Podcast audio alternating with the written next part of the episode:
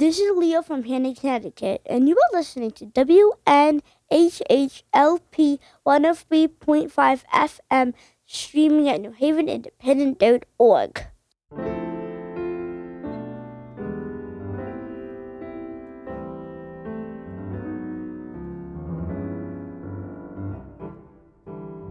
Welcome to Book Talk, where we talk about books. I'm Cyd Oppenheimer, and today we'll be discussing the novel first with author Liz Moore, and then with my guests, Brad Ridky and Deborah Cantrell. On our last episode, we ran out of time for our usual feature, a middle grade recommendation from one of our wonderful New Haven librarians, but we promise that won't happen today. Make sure to stay tuned to hear a recommendation from librarian Sandra Hernandez Lacuna. Heft is the story of two men 55 year old Arthur Opp, a morbidly obese recluse, and 18 year old Kel Keller, a high school senior and aspiring baseball star. The two are tied together by Kel's mother, Charlene, who was once Arthur's student. Though Charlene and Arthur haven't spoken in 18 years, for much of that time they have maintained a written correspondence, one characterized by lies and omissions. Arthur never told Charlene that he lost his job as a college professor because he had been accused of having an inappropriate relationship with her. He hasn't told her that he hasn't left his house in 10 years, nor how much weight he has gained since she knew him. For her part, Charlene never told Arthur that she married, nor that she had a son. The novel begins with mutual confession and tells both the stories that underlie the confessions and the events that unfold therefrom. Earlier this week, I had the opportunity to speak with author Liz Moore, and I'd like to play that interview for you now.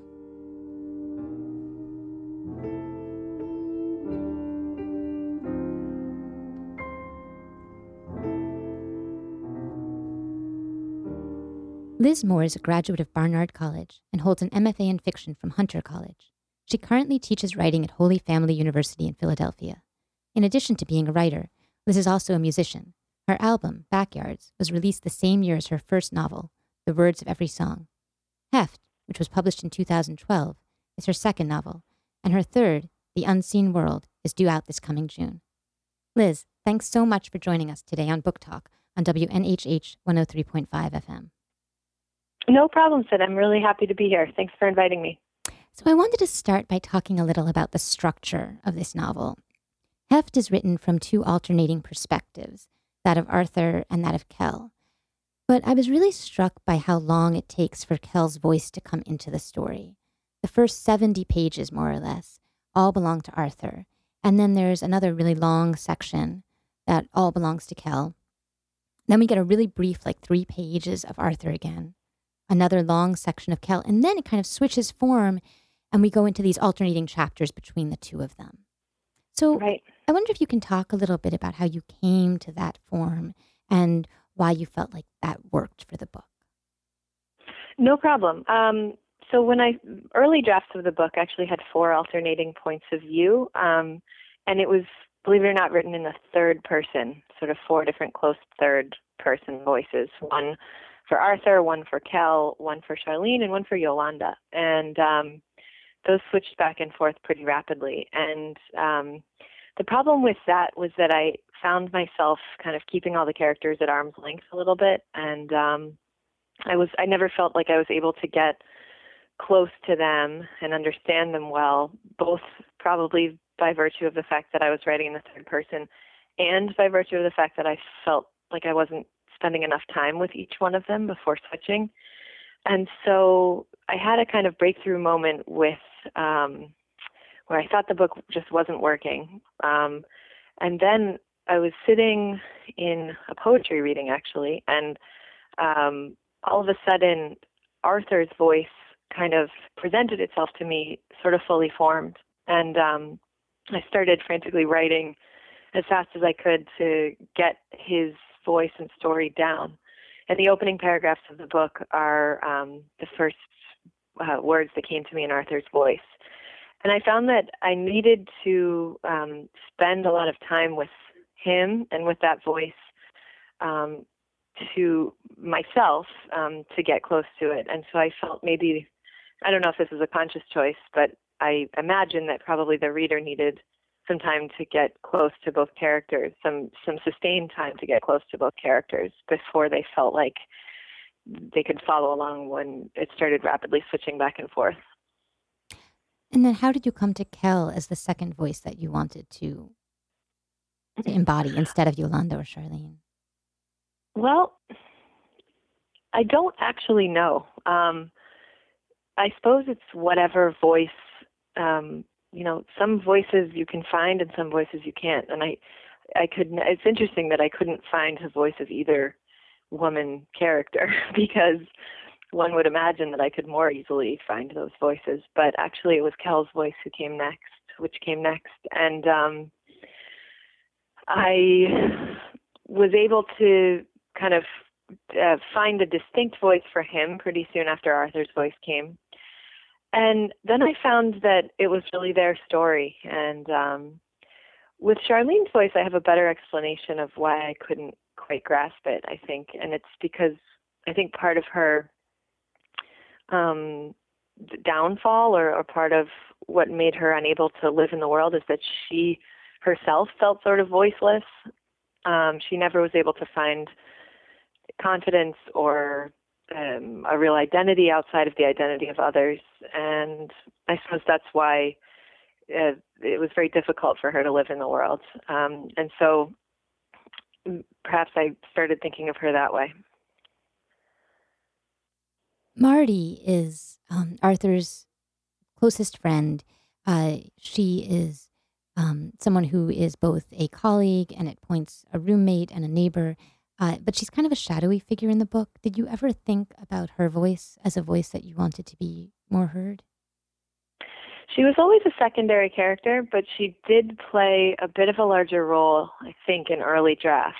Um, Arthur's, um, the middle years in between Arthur's youth and his middle age, so when he was in his 20s and 30s, at one time had more kind of space in the book including his graduate his years of graduate school and his years of um kind of early adulthood after graduate school when he was moved when he'd moved back into the house that his parents used to live in and formed um a, a close friendship with Marty. Um and I uh I I think I decided that um it wasn't necessary to spend much time on those or it wasn't serving the book to spend that much time on those years because um, the problem that Arthur was having and the problem that was central to the book was um, his loneliness, and that's where I wanted to begin the book, and that's where I wanted to spend the most time.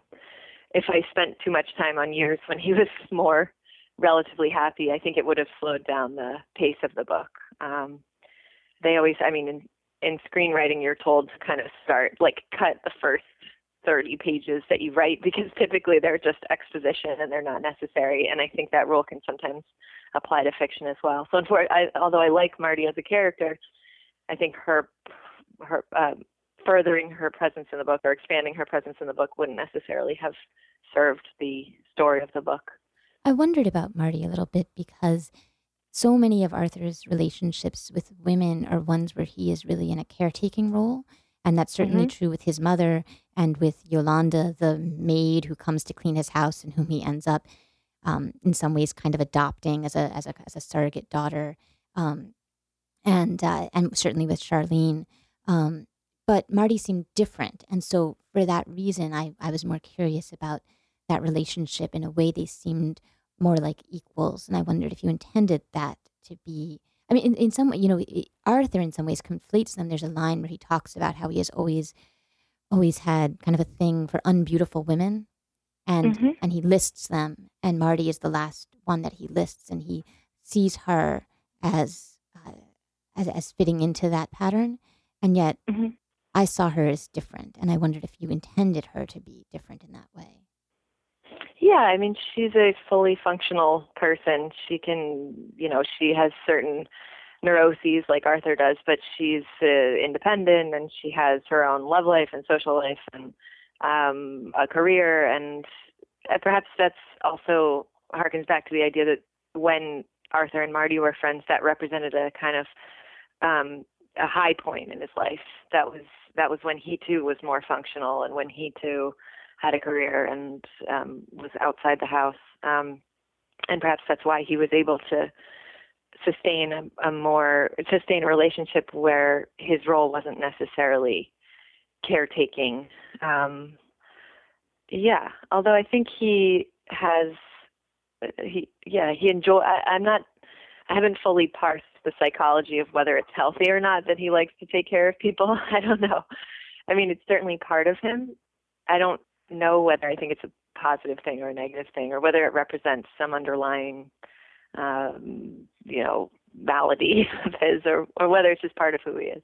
Well, to me, it felt like it's it's it can be both. You know, I mean, it, in some ways, it's a wonderful quality. He he Mhm. is so kind and caring and, and generous and giving, but it also felt like um, it gave him. A, you know, he talks about as a as a teacher how he felt like a priest or a confessor, and how Mhm. much he misses that feeling. I think it gives him a sense of kind of being in control, of having some power, and he and so much of his life feels completely out of control. Um, Right. and you know and it's that and and so and, and he is often or feels looked down upon because of his size because of his social awkwardness um and to be seen as the father is Mhm. you know gives him gives him the opposite of that so you know i think everyone's psychology is complicated to me that that made perfect sense that it could be both one of the things that's loveliest about him but also Mhm. indicative of some of his underlying insecurities Yeah, I think that's a good assessment. Absolutely. You know, so it's interesting what you say about Marty because I did want to ask you.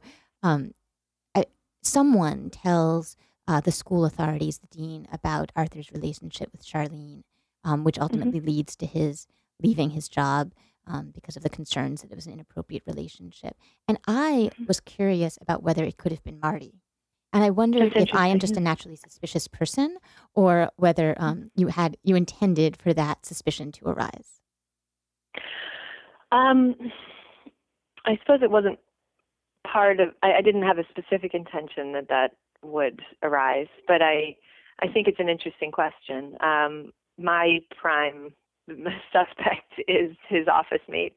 Well, right, Um, and then that was Arthur's prime suspect, but I thought maybe right, Arthur is being a little too no, trusting no, I don't here. think. I think you're. It's not. Um, it's not inaccurate to raise the question because you know what, his relationship with Charlene is kind of problematic in certain ways, and um, I don't think he's a perfect character, and uh, I think Marty would certainly was certainly not approving of his relationship with Charlene, and um, nor will some readers be, I imagine. Um, I, I don't know. I, I, I my in my imagining of Marty, which I have an unfair kind of not advantage, but I because I wrote so much backstory for them in an earlier draft, I wouldn't imagine that she would sell him out like that because she cares about his well-being. Um, she would be more likely to just tell him, you know, I'm going to tell someone if you don't stop this. Um, but I I don't think you're wrong to have wondered that. I mean, for me, it was less that I thought. Mar- I mean, I thought Marty might have been truly disapproving of it, but I also wondered about the dynamic in their relationship. Again, there's there's not much of it, and, and the little we know only comes from Arthur's point of view.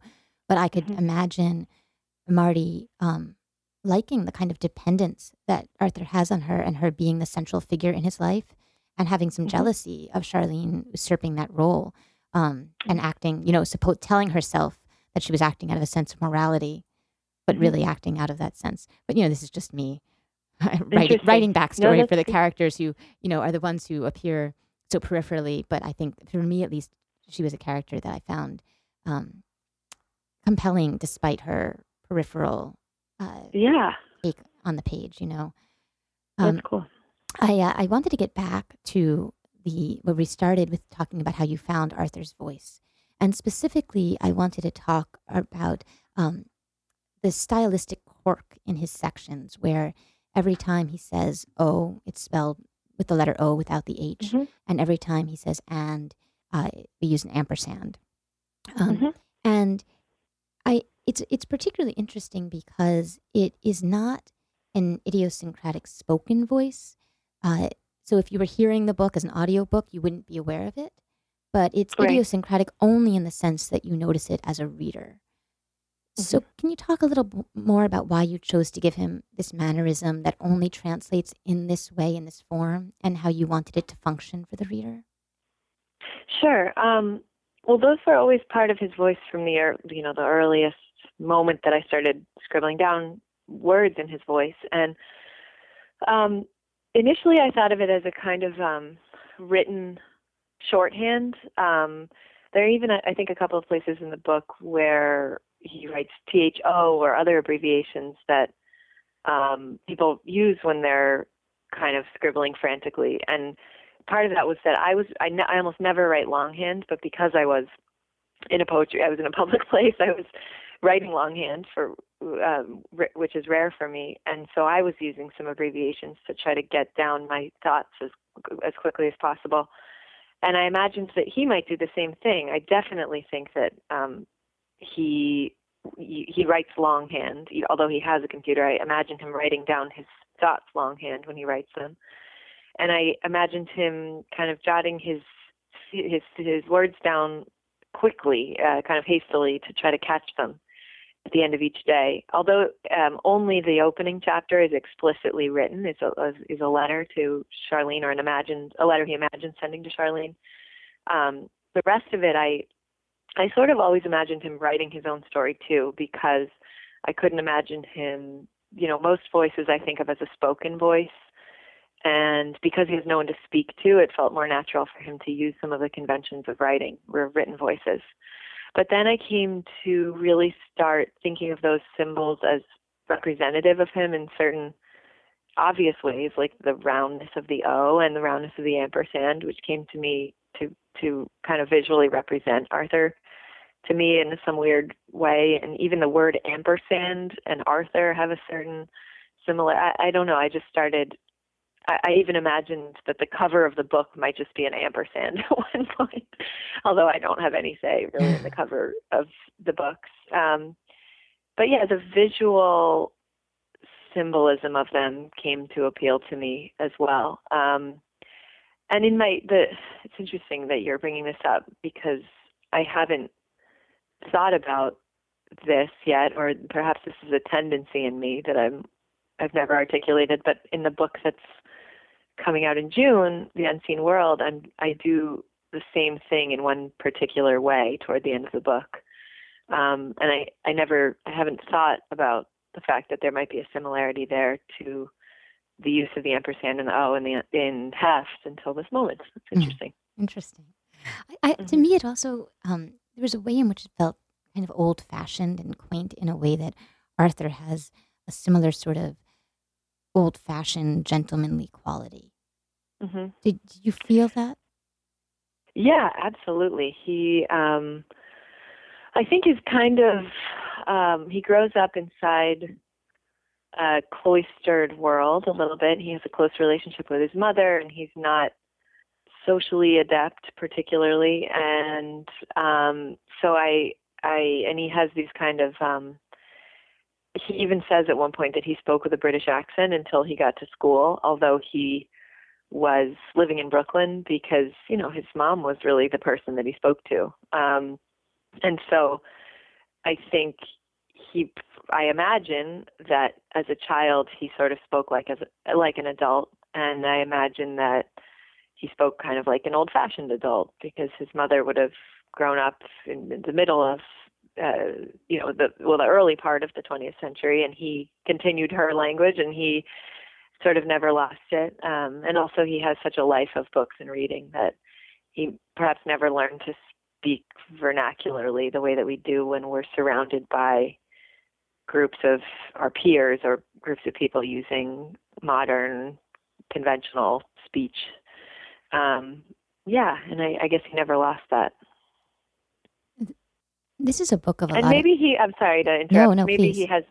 It also speaks to something kind of uh, chivalrous, like the the whole caretaking thing. He imagines himself to be this chivalrous. Yeah, chivalrous. That was the character. word I was looking for earlier. Chivalrous, not so much gentlemanly, yeah. but there is that certain level of chivalry, and there's a kind of mm-hmm. there's a kind of formality um, mm-hmm. to to the way he writes or his voice that I mm-hmm. think reflects that.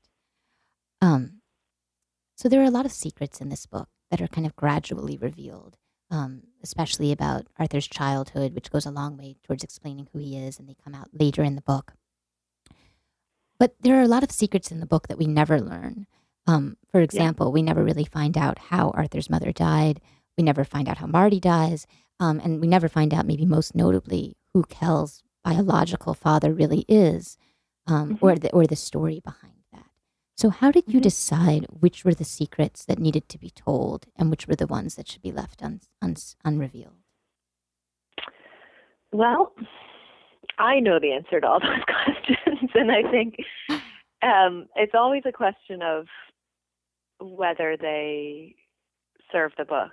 Um, and I think the one that people react most strongly to is the question of um, who Kel's biological father is. And to me, um, I think that's a secret that Kel never finds out. And so it it felt like why would I why would how could the reader then possibly know? Um, it felt like if this is a question that Kel has to contend with um, for the rest of his life, then maybe that's it. It, it the for the emotional pitch of the book should mimic that um, that kind of uncertainty.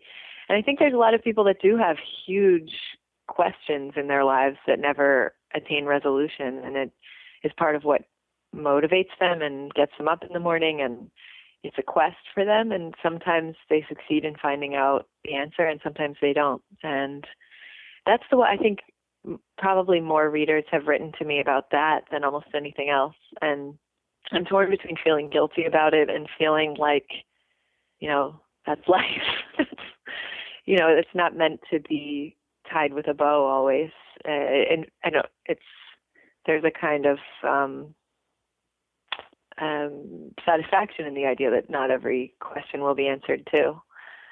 I guess. Um, yeah, I mean, for yeah. me, it did not feel like a, a, failing in the book. I was just curious about your mm-hmm. decision, but I thought that you know the book really is, as you said, it's Kel's story and it's Arthur's story, and it's it's not Charlene's story, and the story of who Kel's biological father is isn't really his story. Um, mm-hmm. It's Charlene. It's part of Charlene's story, and and we don't. Mm-hmm. And she chooses not to share it with him. So, mm-hmm. although, you know, we end curious, kind of wanting to know how that transpired, um, to me, it felt right to not know. But I could imagine that, you know, as a writer, trying to strike that balance between how much you tell the reader and how much you don't, and right. trying to make that decision. Right, and in, in those early drafts, when Charlene had a third person voice, um, I spent a lot of time understanding who she was as a person in her teens and 20s. And um, I think that went into informing her as an adult, as you know, as Kel's um, mother. But it didn't. It, I just there wasn't space for it, either you know, page space or um, emotional space for it in the book. Just didn't feel right to include it. I want to go back to something we talked about a little while ago um, when you mentioned that uh, Marty and then maybe some readers also might have a problem with Arthur's relationship with Charlene um, and and might see something inappropriate in it, or even in his relationship with Yolanda. I think he runs the risk of being seen as very paternalistic, and he even says mm-hmm. at various points, you know, uh, of Charlene, he says, "I felt that she wanted me to educate her." And he says of, of Yolanda, I've begun to teach her things and to encourage her as if she were my child. Mm-hmm. How would you answer this charge of paternalism? I think he is paternalistic, um, and I think that's a failing of his. Um, I mean, it, it, it certainly it brings out nice qualities in him as well. He's compassionate. He cares for um, people. I guess by coincidence or not, specifically the women in his life. Um, I think um, his shortcoming is maybe seeing them as people to teach rather than people to learn from. Well, no, I mean he, he learns from them in certain ways. They, I think, you know, he's they connect him to the world in certain ways that are necessary for him, and that's something that he appreciates very much about them. Um, but I think you know every character I write is flawed, and certainly Kel is flawed, and Charlene is majorly flawed, but also I think um, is redeemable in certain ways. Um, and if Arthur has a flaw, it's that he is paternalistic. Yeah, I think that's fair. Well, it's been really great talking with you. I wish that we had longer to talk more. I have more things No, I'd like to at all. talk about. Um, but I really appreciate your coming on, and I hope that maybe we'll get to talk about your next book too. I'm looking forward to reading Yeah. it. That would be wonderful. Thank you so much, Cyd. It's been a real pleasure talking to you. I'm Cyd Oppenheimer, and this is Book Talk on WNHH 103.5 FM.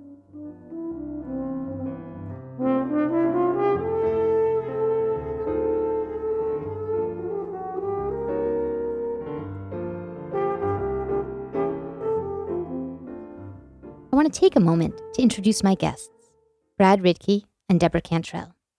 Brad is a Westville resident and high school English teacher, and Deborah, who has been on the program before, is once again joining us from Colorado. Brad and Deborah, thank you for joining me on Book Talk. Thanks, Cyd. Thanks, Cyd. I want to start with a quote. At this point in the book, Charlene, Kel's mother, has committed suicide. And at this moment, Kel has finally told Lindsay, his sort of girlfriend, everything that's been going on with him, both that his mother's death was actually a suicide, but also everything that preceded it his mother's drinking, and so on. And so the quote starts here Why didn't you tell me before? asks Lindsay. Because I didn't want her to think of me as a bad kid because I didn't want her to feel sorry for me, because I was embarrassed, because I wanted to be part of a club that she was in, because I wanted her parents to like me, because I didn't want her to think I was complicated, that I would burden her. I say, I don't know. And what I really loved about that passage was I felt that that captured the high school boy so perfectly that he has all these things going on inside his head and all of these emotions that in his head, you know, are so articulated so well. And then in the spoken word, you know, he sort of mumbles, I don't know. And to me, that really worked. It was one of the reasons that Kel as a character functioned so well for me, was because we had access to everything going on inside him, but everything external was not articulated so well in a way that was believable. But I really wanted to ask you, Brad, as someone who interacts with high school boys all the time, how you felt about that character and if he worked for you. Thanks, Cyd. Absolutely. I think he did. Um, and I think you kind of put your finger on it there, too, is that we have access to him through his thoughts and ideas that are much more articulate than what he's able to of enunciate outside. Um, and I think, in, in particular, for me, that passage gets at some of, of what maybe other parts of the book get at, too, which is this um, there's a kind of outsiderism, right? And part of his not wanting to tell Lindsay is she has this uh, perfect, well, except for the death of her brother, an otherwise perfect life. Her family, the house is always described as, as big and warm and full of food. And, and he doesn't want to break some of that magic that he's able to get from the Pelham crowd.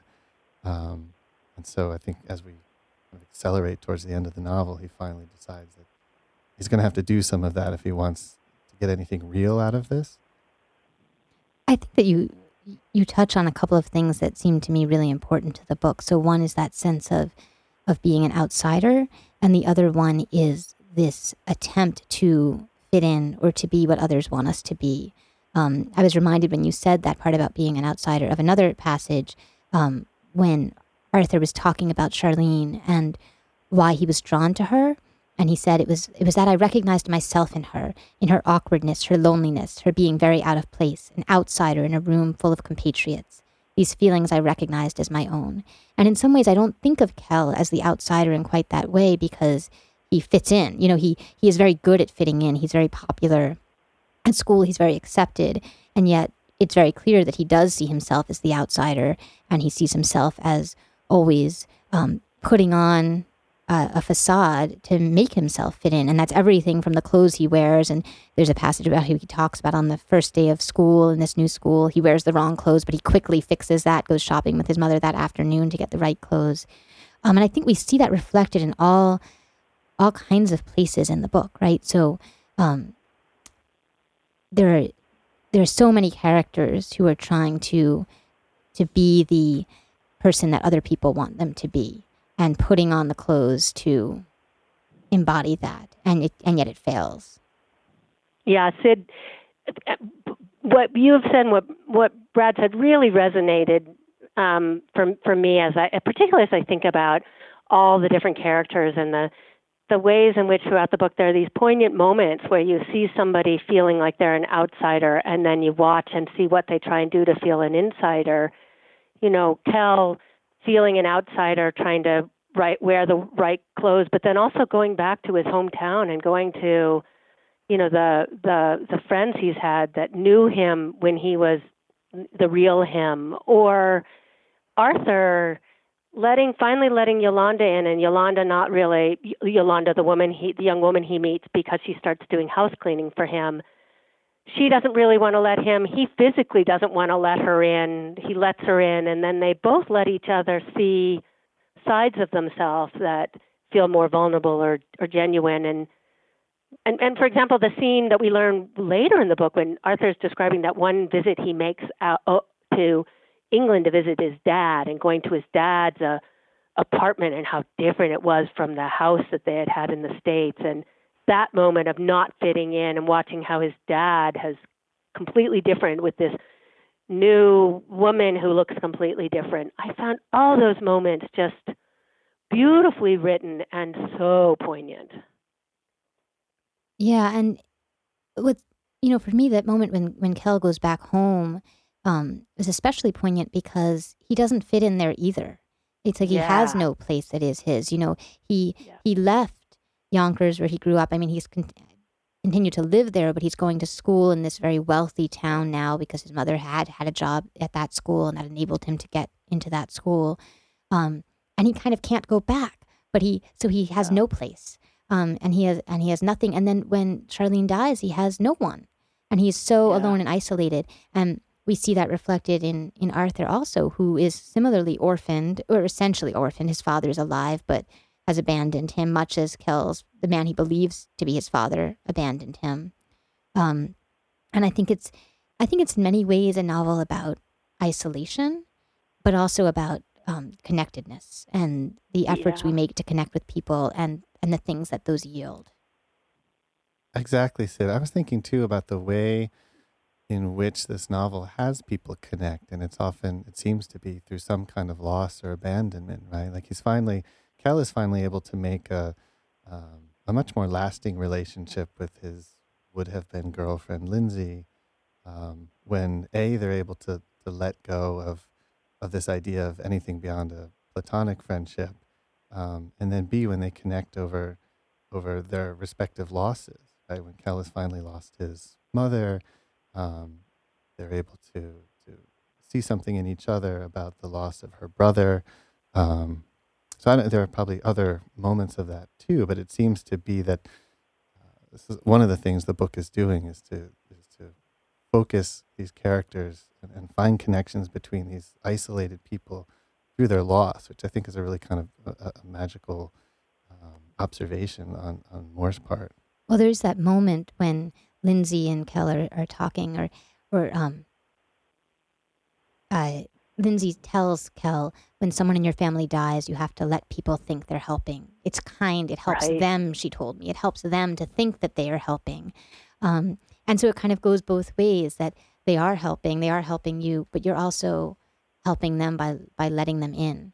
Um, you know, and, and we see that that that paradigm of like loss and rescue and the way that helps both parties, I think over and over again. So Yolanda, the maid who comes, who starts cleaning Arthur's house and then ends up living with him for a time because she's pregnant and she's 18 and her parents have essentially kicked her out and she has no one. And she lets Arthur help her.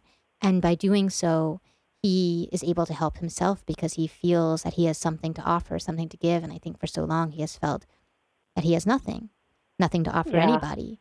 Um, and it's that it is it is by her allowing him to give that to her that he is rescued.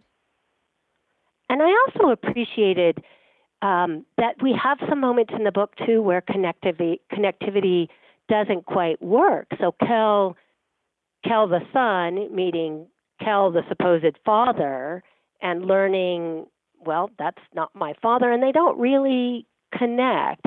And and and that seemed right, right? It didn't seem inconsistent. It seemed to be just a um, a really lovely way in which Moore inserted these these way these these moments of saying, see, sometimes it really works and you don't think it's going to, and sometimes you really want it to work and it doesn't, and that's life. That's that's that really fascinating way in which a web of relationships brings connectivity and disconnectivity, um, support and non-support all at the same time. Yeah, and I, I like that Moore didn't make it too simple in some ways. I wonder though, you know, the ones that work, are they ones where people are sort of mutually reaching for each other?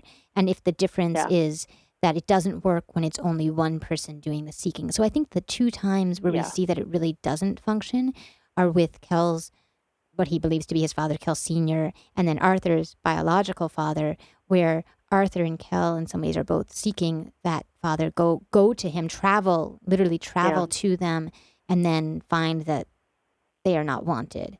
Um, but you know, the moments of connectedness are ones where there is uh, where, where, where there's a mutual um, a mutual giving.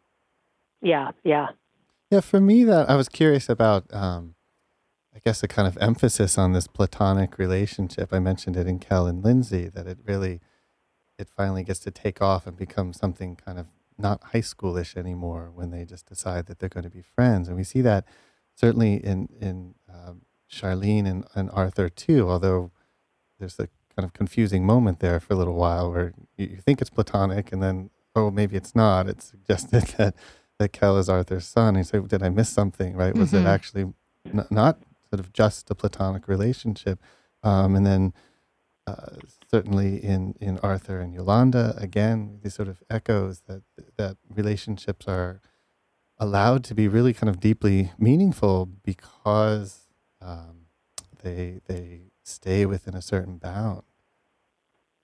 I don't know if it's endorsing that though. I think that for I to me there felt like there was a qualitative difference in what was going on with Lindsay and Kel than what was maybe going on with Charlene and Arthur, Arthur and, and Yolanda. You know, with, with Lindsay and Kel, I still felt like there was potential there that that could develop into something romantic down the line, but that they sort of realized that this situation they were in was beyond them, that they were kind of in over their heads with what they were both struggling with Lindsay with the death of her brother and Kel with the death of his mom and being truly on his own, and that getting into a romantic relationship was just more than they could handle, and that what they could give to each other was was less than that. But not that that couldn't be within the bounds of conceivability. Whereas I think with Arthur, it felt you know, his inability to engage in a romantic relationship felt almost like a, I don't know if disability is the word, but a handicap. Um, you know, that he, that he, I think he wants that, but he is so hampered by, um, by his own feelings of inadequacy that he couldn't even begin to broach that. He doesn't feel that he deserves it. It's so curious, though, right? That then then, um, kind of as a compensation, what he steps into is that um, uh, paternalistic role. Well, you know, there's a moment where he he says that he sees himself as the priest, right? He, right. he, he compares himself when he's the teacher and the students come and confess to him and feeling like a priest. And I hadn't really thought about it until this moment, but there is something, you know, of this monastic quality of uh, being a priest where you don't have to have any sexual relationship with anything, and yet you can still be paternal, you can still be connected, and and yet you're insulated. Um, and there is some safety in that. Yeah, and certainly, I mean, I think with Arthur too, the fact that he is, and we learn immediately that he is extraordinarily obese. Um, you know, we know that from the from the beginning of a and and and know that Arthur is worried that his appearances are just so off-putting, and that that's a that's certainly a um, a mask for all sorts of other insecurities. But I also I, I thought it was interesting that Moore gives us a character who, right from the get-go, has some sort of physical uh, descriptor that most people in society find incredibly off-putting and so she starts with he that's how he is at the beginning. We know he's remarkably obese and we have to work with him within that those contours all the way through. Tell, you know, a very it, my take was right, a very good-looking young teenage boy didn't have trouble attracting girls girls' attention. So just the juxtaposition there and how the physical descriptions were doing work in the book um, to buttress or support or or help us understand the other components of these folks. It's interesting because in even though Arthur and Kel are really juxtaposed in that way, they are also, I think, in some ways mirror images of each other. Yeah. And one thing I really wanted to talk about was how many of the characters have mirrors in other characters. So and and it's go and and it's not just and it's not just pairings, like the pairings the pairings shift. So I felt like Arthur and Kel in many ways had these parallels, both in, in this, you know, in very obvious ways. They're both named Arthur, right? Or Kel's real first name is Arthur. Um, they are both left alone at a very young age. Their, their fathers abandon them. Their mothers die when they're young. There's an intimation that Arthur's mother may also have killed himself, killed herself, um, and uh, and and this sense of being an outsider and being unable to connect. And then you have someone like Charlene and Yolanda, who are both pregnant at a young age. They both have these unsupportive parents. They both look to Arthur to kind of be their parent, to educate them. But then you have Charlene and Arthur, who in some ways parallel themselves. They both uh, share addictions. You know, he's addicted to food, she's addicted to other substances. They both they both are addicted to lying. They both tell lies to make their lives seem better than their lives really are. And they both can't really face the world. And Arthur's response to that is to shut himself in. And Charlene's response to that is ultimately to drink and then to kill herself um, because she has to keep the world at bay. And, and there's more, I could go on. But I wondered for you two how how these mirrors functioned and, and, and what they did. You know, I was interesting talking to Liz Moore as she talked about the things she kept in and the things she kept out, um, and how important it was to. She thought about how the function those played in the story and what she wanted them to do for the story. So, what did these parallels do for you in terms of understanding the themes at play here? Go ahead, Deb. Yeah, so um, I, I think your your description, Cyd, is right on for me. I found I experienced those parallels as I was reading the book. I um, I appreciated them as I think for me a reminder that what one might see physically on the outside that may look like difference may not show you nearly what you want to know, and that through understanding these characters, we saw we saw mirrors, we saw resonance, we saw difference. Um, I also thought, for me, it was all, it was a reminder about how much common ground we just have because we're human beings.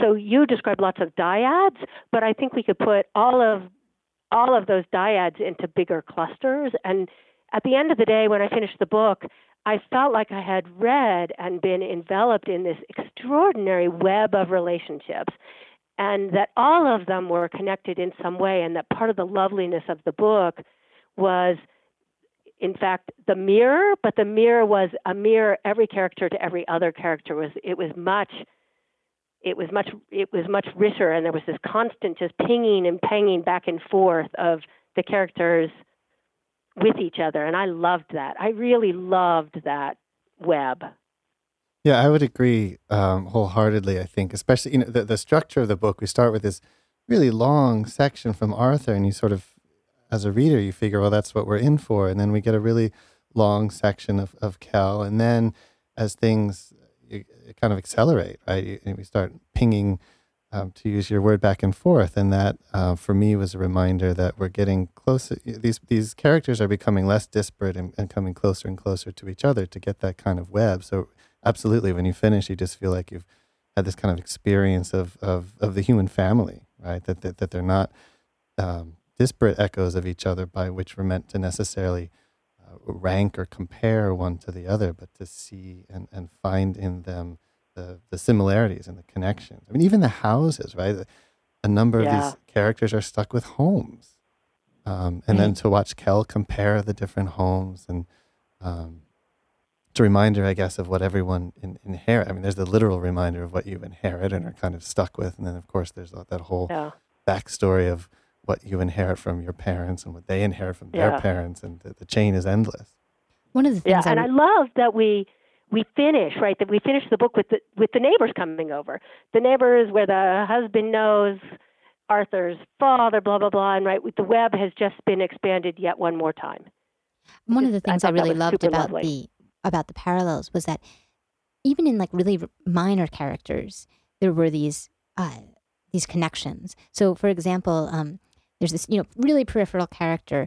Uh, Kel has this friend Trevor Trevor that he stays with briefly, and Trevor's sister April uh, appears on like two pages. But I was so struck by the description of her, and I'm going to read it.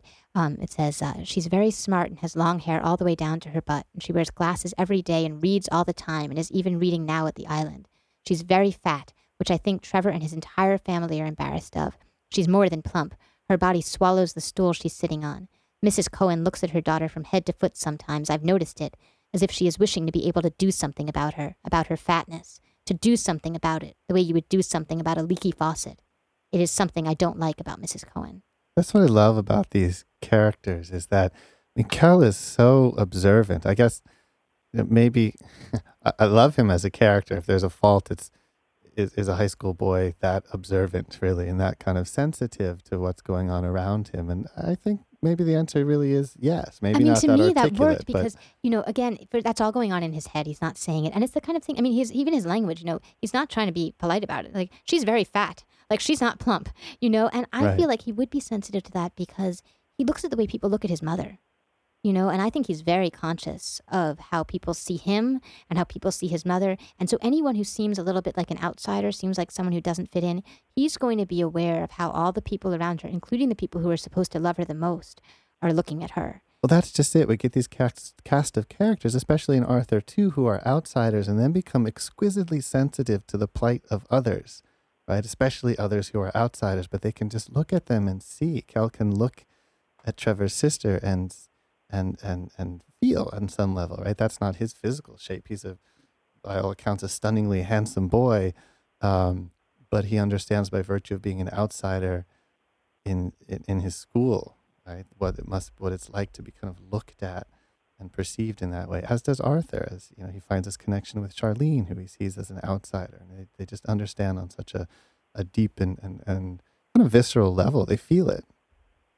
Yeah, it's kind of interesting that when when I was listening to you all talk about that, I was having this quick flashback to the scene when Kel and his school friends go um, back to Yonkers for that party, Mm-hmm. and and and the Cal's school friends then are really the outsiders at the Yonkers party. That is not their crew at all, and and you know how we watch them experience being outsiders and and what they do, and you know the way in which. Um, my perception was, you know, the the folks in the story who haven't experienced being outsiders when they have that moment their response is not a sensitive response it's a kind of belligerent you know get get get into a fight response and i thought that was interesting because the the outsider folks have this capacity to feel empathy in a way that i think you know others in the story do not and we're reminded of that when Right, when they- the They give it this very cursory summation. Well, that was Yonkers, right? Like they, And Yeah. I think that comes from a sense of entitlement. And that Yeah. the folks that we see as the outsiders in this story, Yolanda and Arthur and Charlene and Kel, are the ones who feel no sense of entitlement. And so um, I think those those his friends when they go to that party, they're the outsiders, but they they feel more like the observers. Like, you know, they're they're just there to see something, you know, that's outside of their experience and they're witnessing it with this kind of bemused, you know, I bemusement. And uh and so they don't feel like oh we're outsiders we don't fit in. There's no sense of Yeah. not belonging. They don't know what that is to feel. Or we don't belong, but that's that's because you all don't belong, and we just happen to be coming here to, you know, it's like let's go go to the zoo and observe animals in the zoo. It's that kind of really um, hierarchical, very dismissive, as you said, said you know, privileged um, experience. and i wanted just to wrap up our conversation by talking just for a moment about the title um, heft and if you all had a take on on on why that title and what it meant to you Yeah, I'll jump in. I I was thinking that it it, it obviously covers a lot of ground, but um, maybe to bring it back to that idea of, of what we inherit. I mean, the literal weight of the, the things, the materials, the homes themselves, um, but also the the heft, the burden of what we come from. Deborah, did you yeah, have? I, that really resonates with me, and and I suppose just to continue on, it's also the heft that we have going forward, the heft of our lives um, going forward, how we can, you know, how we can use it and marshal it, and even if things happen to us, we still are. There's a there there. There's something we continue on with. I I was struck by the fact that it can both operate as a noun and a verb, and so it can both be weight and heaviness and significance, um, but it can also mean to carry and to, Mhm. to take with us. And I was reminded of one of my favorite books, um, "The Things They Carried" by Tim O'Brien, and how the first chapter is all about the things we carry with us, both in a very literal way in Vietnam, the things the men toted on their backs, but also in a much more metaphorical way of all the the emotional uh, and and and moral weight we bear, and I, I felt that resonance as well. Well, Brad and Deborah, it's been great speaking with you. Thank you so much for joining me. It's been a pleasure, Cyd. Thank you. It has been a pleasure. Thank you both. I hope you'll both come back. This is Book Talk. I'm Cyd Oppenheimer. Thank you so much. Next up, New Haven librarian Sandra Hernandez Laguna offers our middle grade pick of the week.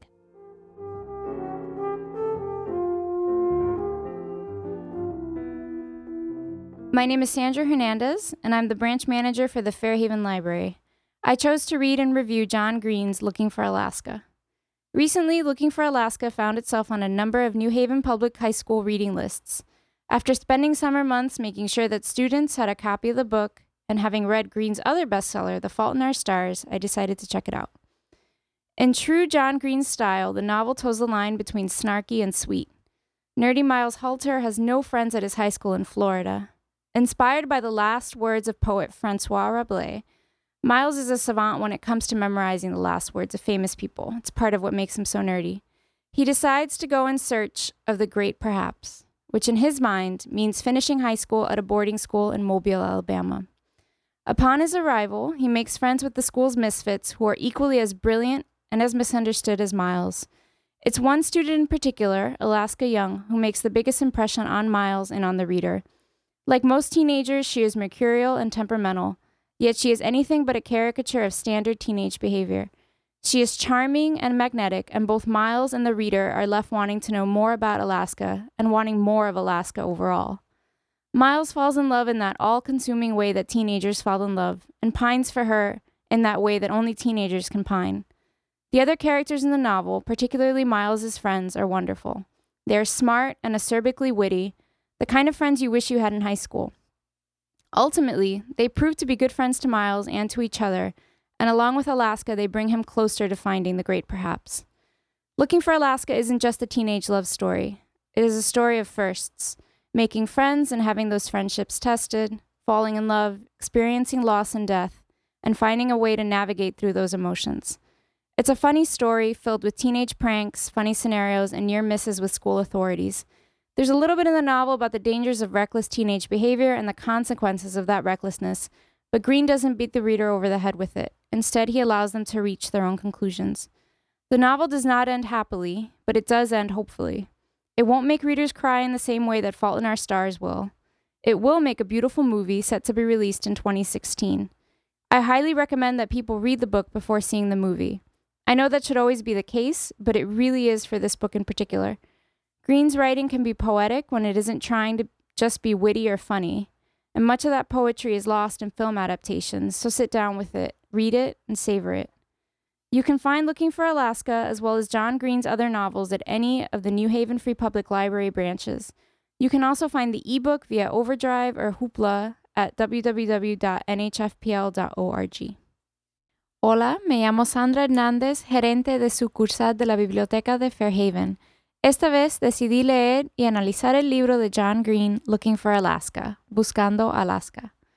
Este libro, Looking for Alaska, se encuentra recientemente en la lista de lectura de muchas escuelas secundarias de New Haven. Después de asegurarme durante todo el verano que los estudiantes tuvieran a su alcance una copia de este libro, y después de haberme leído su otro reciente ejemplar, The Fault in Our Stars, decidí echarle un vistazo. Conforme al verdadero estilo de John Green, la, la novela alcanza un balance entre sarcástica y dulce. Miles Halter, un joven socialmente inepto, no tiene amigos en su escuela secundaria en la Florida. Inspirado por las últimas palabras del poeta François Rabelais, Miles es un sabio cuando se trata de memorizar las últimas palabras de los famosos. Esto es precisamente lo que lo hace tan especial. Miles decide ir en búsqueda del gran tal vez, que en su mente significa terminar la secundaria en una escuela de internado en Mobile, Alabama. En cuanto llega, se hace amigo de los inadaptados sociales de la escuela, que son a la vez tan brillantes y incomprendidos como Miles.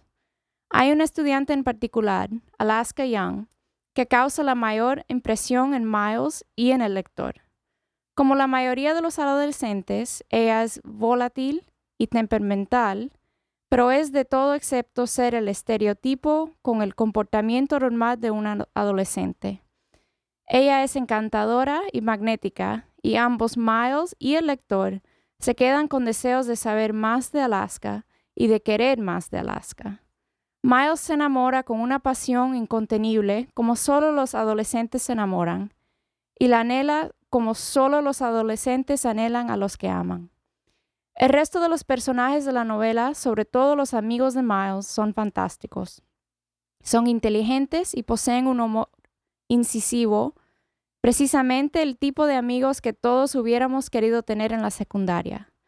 Básicamente, ellos son buenos amigos de Miles y buenos amigos entre ellos y junto a Alaska hacen que Miles se acerque más al gran tal vez.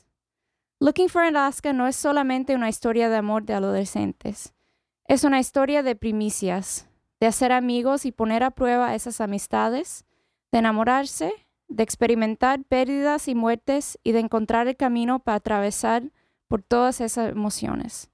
Es una historia divertida, llena de bromas, escenarios cómicos y escapadas por un pelo de las autoridades de la escuela. La novela también trata del peligro y las imprudencias de comportamiento de adolescentes y las consecuencias que, esas imprudencias tienen. Pero Green no castiga mucho al lector con eso. En lugar de eso, él permite al lector hacer sus propias conclusiones. La novela no tiene un final feliz, pero sí termina con optimismo y esperanza. No hace que el lector llore de la misma manera que en The Fault in Our Stars. Será una bella película que se estrenará en el 2016. Les recomiendo primordialmente que lean el libro antes de ver la película. Entiendo que siempre debe ser así, pero en este caso es sumamente importante para este libro en particular. El estilo literario de Green puede ser poético cuando no está tratando de solamente de ser ingenioso cómico. Cuando adaptan un libro a una película, todo lo poético se pierde, así que siéntense con el libro, léanlo, disfrútenlo.